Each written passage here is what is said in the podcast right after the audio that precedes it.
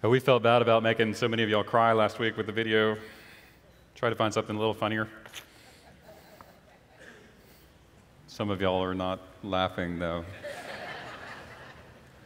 well, we are uh, continuing on in this season of Lent where we are preparing our hearts and, and lives for the celebration of, of Easter, and it's always a joyful thing. And uh, we have such a great opportunity in this time to reconnect with God or to grow our faith in some amazing ways. And over the last couple of weeks, we've looked at some of Jesus' teachings where he speaks directly to people's hearts, to the core of their being, to the, the center of their existence, and gives them lessons that help them grow in their faith and um, ask some hard questions. And I think some of these teachings that we've covered the last couple of weeks are, are some of Jesus' most difficult and most challenging, and, and uh, he doesn't let up today. Uh, but it is one of the most important uh, stories that we have within our scriptures. And if you have your Bibles, I just invite you to open them up to Luke chapter 18, and we're going to look at the story of the rich young ruler. And it is in uh, Luke chapter 18, verse 9, that we'll begin. It says, A certain ruler asked Jesus, Good teacher, what must I do to obtain eternal life? Jesus replied, Why do you call me good? No one is good except for one God. You know the commandments don't commit adultery, don't murder, don't steal, don't give false testimony, honor your father and mother. Then the ruler said, I've kept all these things since I was a boy. When Jesus heard this, he said, There's one more thing sell everything you own and distribute the money to the poor. Then you will have treasure in heaven. And come follow me. When he heard these words, the man said, uh, was, went away sad because he, had, he was extremely rich. When Jesus saw this, he said, It's very hard for the wealthy to enter God's kingdom. It's easier for a camel to squeeze through the eye of a needle than for a rich person to enter God's kingdom. Those who heard this said, Then who can be saved? Jesus replied, What is impossible for humans is possible for God. Peter said, Look, we left everything we own and followed you. And Jesus said to them, I assure you that anyone who has left house or husband or wife or brothers, sisters or parents or children because of God's kingdom we will receive many times more in this age and eternal life in the coming age. May God add his richest blessing to the reading of his holy word. Amen. Well, so it is a, a story that you're probably familiar with, and even if you're not, uh, you certainly can relate to what's going on. Because um, if you are living, if you have a breath, if you have a pulse, uh, then you are faced with decisions like this each and every day, whether you recognize them as being the same thing or not. Uh, they come across our life, and we have to make decisions about this each and every day, each and every moment. And in this particular case, it seems like a really large decision. We have somebody who is a, a young ruler, uh, somebody who is wealthy, who comes before Jesus and he asks a question that you and I ask all the time What must we do to gain eternal life? What is it that we have to do to be sure that our lives are going to be full, that they're going to be rich, that they're going to be abundant, uh, that they're going to have meaning, that they're going to have purpose, and that they will continue, right? What, what do we have to do in order to accomplish that? And usually we have answers for it. You know, we need to uh, go through life on the track that makes sense to us. We need to get a career, have a good family, live our lives in a way that is enjoyable. You know, we think to ourselves, we have all the answers. And um, we even find that this rich young ruler is, is doing things right religiously, that he's keeping the commandments. He hadn't committed adultery, he hadn't killed anybody, he's kept the law uh, e- each step of the way. And yet, there's something in his heart that says, I don't have everything that I'm supposed to. Which could be a place that many people get into get to in life. Uh, at one point my, my ministry, I served in a suburban community on Northwest Houston. And um, the people that were moving into the neighborhood, it was like I could almost tell the story for them. Like they were people who had gone to college and they always kind of a little sheepish about it. They were like, We used to go to church growing up, and then we go to college, and they kind of look at me a little sheepish. I was like, You had fun? And they go, Yeah, we had fun. And they were like, And now we have kids, and now we're coming back to church, and uh, things are going well with our career, and, um, and we don't know what's next. You know, they're asking that question of, what does life look like now? What do I have to do in order to gain eternal life and have a life that's abundant? And um, all throughout my ministry, it's a question that people ask, no matter what stage in life they are, or no matter what financial situation they are. Students in high school are asking the same questions of, what do I have to do in order to make sure my life goes well from here? And so Jesus goes through the list with them. He says, Well, you know, obviously you're young, you've got money, and you're following the commandments. Well, there's just one more thing.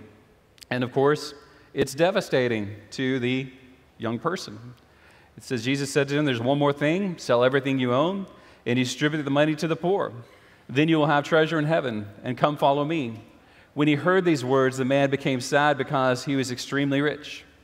And so, it, like I said, it's, it's tough on this guy. And many of us, if we were just talking to them, we would say, hey, no big deal. You know, you got to do what's right for you. You got to do what makes sense for you. You're wealthy. You have it all. You're living a life that's, you know, appreciated by many. Why, why would you mess these things up? Right? Surely you'll have other opportunities. You'll do a lot of good in your life. And um, none of us would be at a place where we would say, well, that didn't make a lot of sense.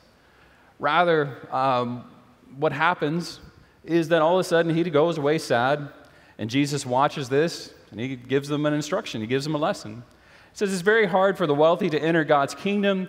It's easier for a camel to squeeze through the eye of a needle than for a rich person to enter the kingdom of God and it's probably a story that you're familiar with. And over the years, there's been a number of interpretations that Jesus was talking about a gate in Jerusalem, or that Jesus had a way in which he could, you know, sneak a camel through the eye of a needle. And, and it just doesn't make, make any sense, does it?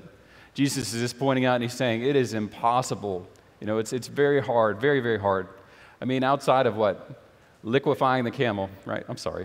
Um, that that that is what he's pointing out. He says it's, it's such a difficulty. Why? Because there's really not a, a rival God other than money that continues to pull and draw at people's hearts the way that it does. You know, Jesus knew good and well how money would trap us, how it would keep us, how it would keep us from doing things that God wanted us to do. And so he names it. He says that, that's always a tough one. Money, financial wealth, security, that's the, the rival God of our hearts. And so the disciples, however, um, and then he says, the disciple says, those that heard this, then who can be saved? Jesus replies, what is impossible for humans is possible for God. We'll come back to that. And Peter said, look, we left everything we own and followed you.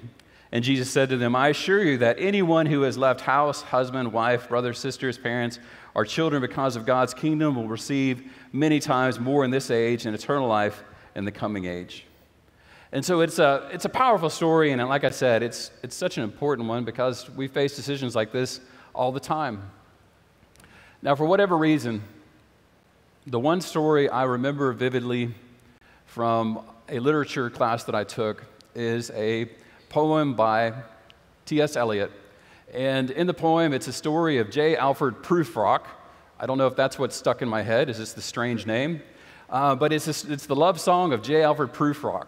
And in the poem, it's a first person poem, and he's talking about his life. And he was saying how throughout his years, you know, he had seen uh, people come and go, he had seen the life that was out there, and yet he had never risked, he had never made a difficult choice where he risked something.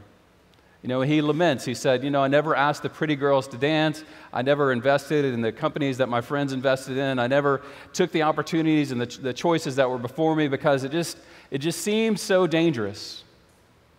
And he laments and he says, You know, maybe tonight, maybe the stars will align, maybe things will get better, and I'll, I'll make that one decision that will suddenly change my future. And he says, Dare I risk it? Dare I risk messing up the equilibrium of my life?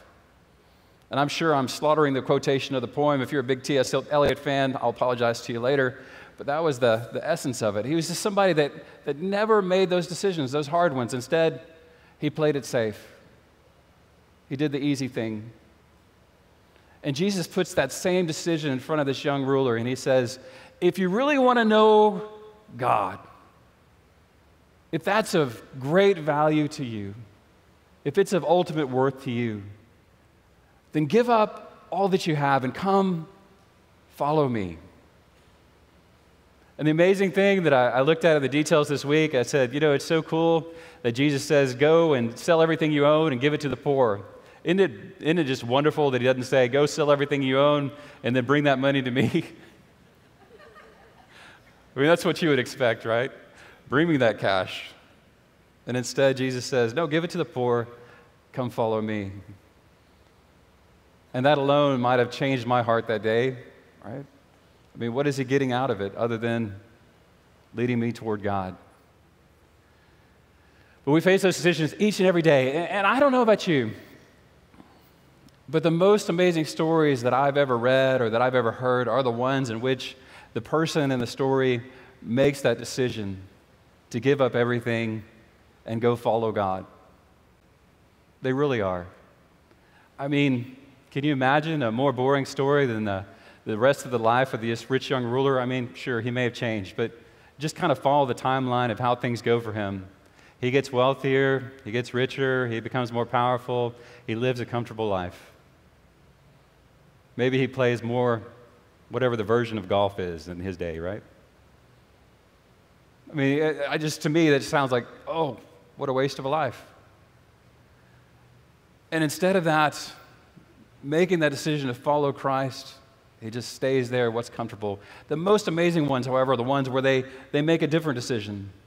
In the book of Genesis, around chapter 12, we get the story of Abraham. And if you remember the words, God speaks to Abraham and he says, Leave your household, the household of your father, leave your, his servants, leave what's comfortable, leave what you're used to, and um, come follow me. And Abraham probably had a, a good life. I mean, it even it's a more amazing story when you read the scriptures and it says, How old was Abraham? He was as good as dead. That was the description they gave. Good as dead. And and God speaks to him and he says, And I, I will make you the father of countless generations. Your, your descendants are going to be more numerous than the sand on the shore. And God says, Well, this sounds like an awesome plan, but realized I'm old and my wife is barren. I don't see how this is all going to work out. And yet they follow God. Or the story of Moses. You know, God speaks to Moses, and Moses says, Well, hey, I'm a poor public speaker. I killed somebody back in Egypt. Um, you know, uh, I really don't want to get involved in all this. And yet he, he follows God. And when it all comes down to it, the, the question that I think we, we have to ask is, and to say is that when this rich young ruler gets before Jesus, it's not about money. It really isn't. It's about where his heart is. It's about this rich young man deciding and saying, I really want to see where it is that Jesus could take me. I really want to know how far God might lead me in my life. I want to see the heights and the depths of where God might take me.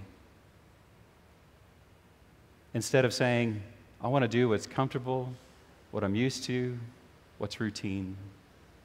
Have you met people that have done that? I've had the pleasure of meeting a few. Uh, one of my all time favorites um, was a, a guy in uh, one of my churches. He, he called me up and he said, Hey, I need to have lunch with you sometime. And um, thought nothing of it. And one of the weirder things that happens to pastors is they get invited to lunch because people are about to make a really important decision. And they imagine that somehow you have all the magical answers. And I was put on a spot that day where he said, You know, you know my career. I've got, a, I've got a great career with the banking industry. We have a great house. Family's doing well. Kids are doing good. Um, and I really feel, however, there's, there's more to this that God wants me to do. And he said, um, And the reason I invited you to lunch is because I need you to tell me that this is what I need to do with my life. I need you to tell me that I need to quit my job and go into youth ministry. And I'm looking at him and I'm going, I know your wife. Do you know what she's going to say when you tell her that you're about to give up your income in order to go into youth ministry? Do you know how little youth ministers make? And um, he looked back at me and he said, So you don't have an answer? I said, I think I have an answer. If you're at a place where you're willing to even ask this question, then you got to find out what it means. And he went on to be a fantastic youth minister and to follow God changed thousands of lives. All because he didn't say, I'm going to do what's comfortable, what's easy, and what's routine. And I can tell you about doctors that gave up their practices to go and be missionaries, and I can tell you all sorts of stories, but at the end of the day, the, the one question that I just want to put in front of you is where is it that, that God might be leading you? And Jesus has broken away the barriers throughout this particular part of Luke. He said, You know, don't think to yourself that your religion is going to be enough. Don't think to yourself that money is going to be enough. If you want eternal life, then you need to follow me and be willing to leave everything else behind.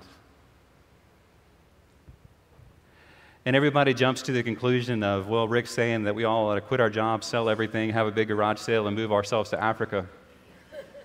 no. It may be that God wants you exactly where you are right now. The real question is this where is your heart? Are you in love with God? Do you enjoy the fact that God disrupts your life from time to time?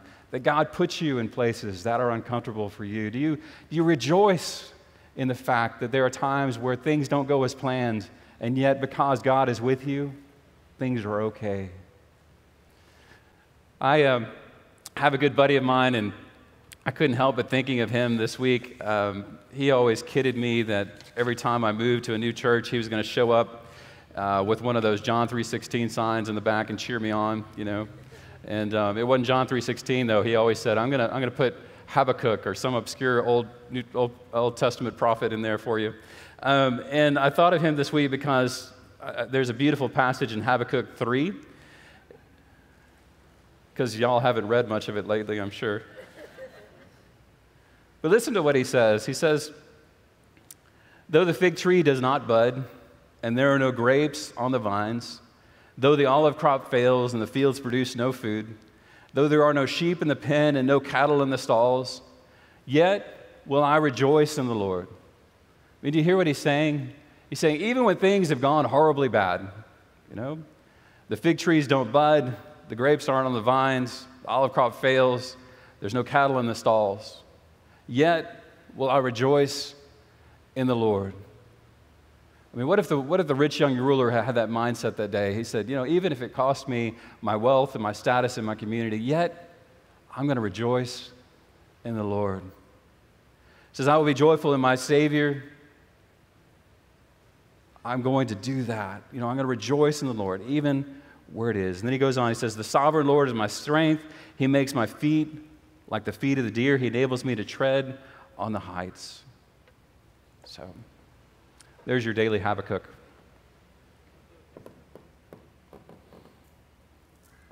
So, what about you today? What do you think about your faith? I mean, there's such an easy way that we can go about the work of religion, of being part of a church, of having a comfortable place in our lives where we're here and God's at least at arm reach. Uh, where we can say to ourselves, we're going to be fine because we have X amount of money in the bank or a certain future. And the place that Jesus places us today is that question of Will you follow me? Will you be my disciple? Will you come and see how good God is? Will you trust me beyond anything else in this world? Will you trust me beyond family and friendships and, and safety?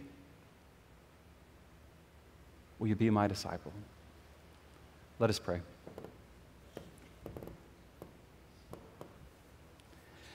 It is to you, O God, that we lift up our hearts and our lives. We are humbled and, and blessed by the fact that even if this day we're struggling or we're hurting and um, we think that you ask too much of us, that you still love us. You still believe that we are your children and that you call out to us. Speak into our lives this day as we are invited to the table. Remind us that it is not a matter of our worth or our value that determines this invitation, but rather it's by your grace that we can come to this table and receive the bread and the cup. Be with us this day and help us to search our hearts and lives and see the ways in which we can grow closer to you. In Christ's name we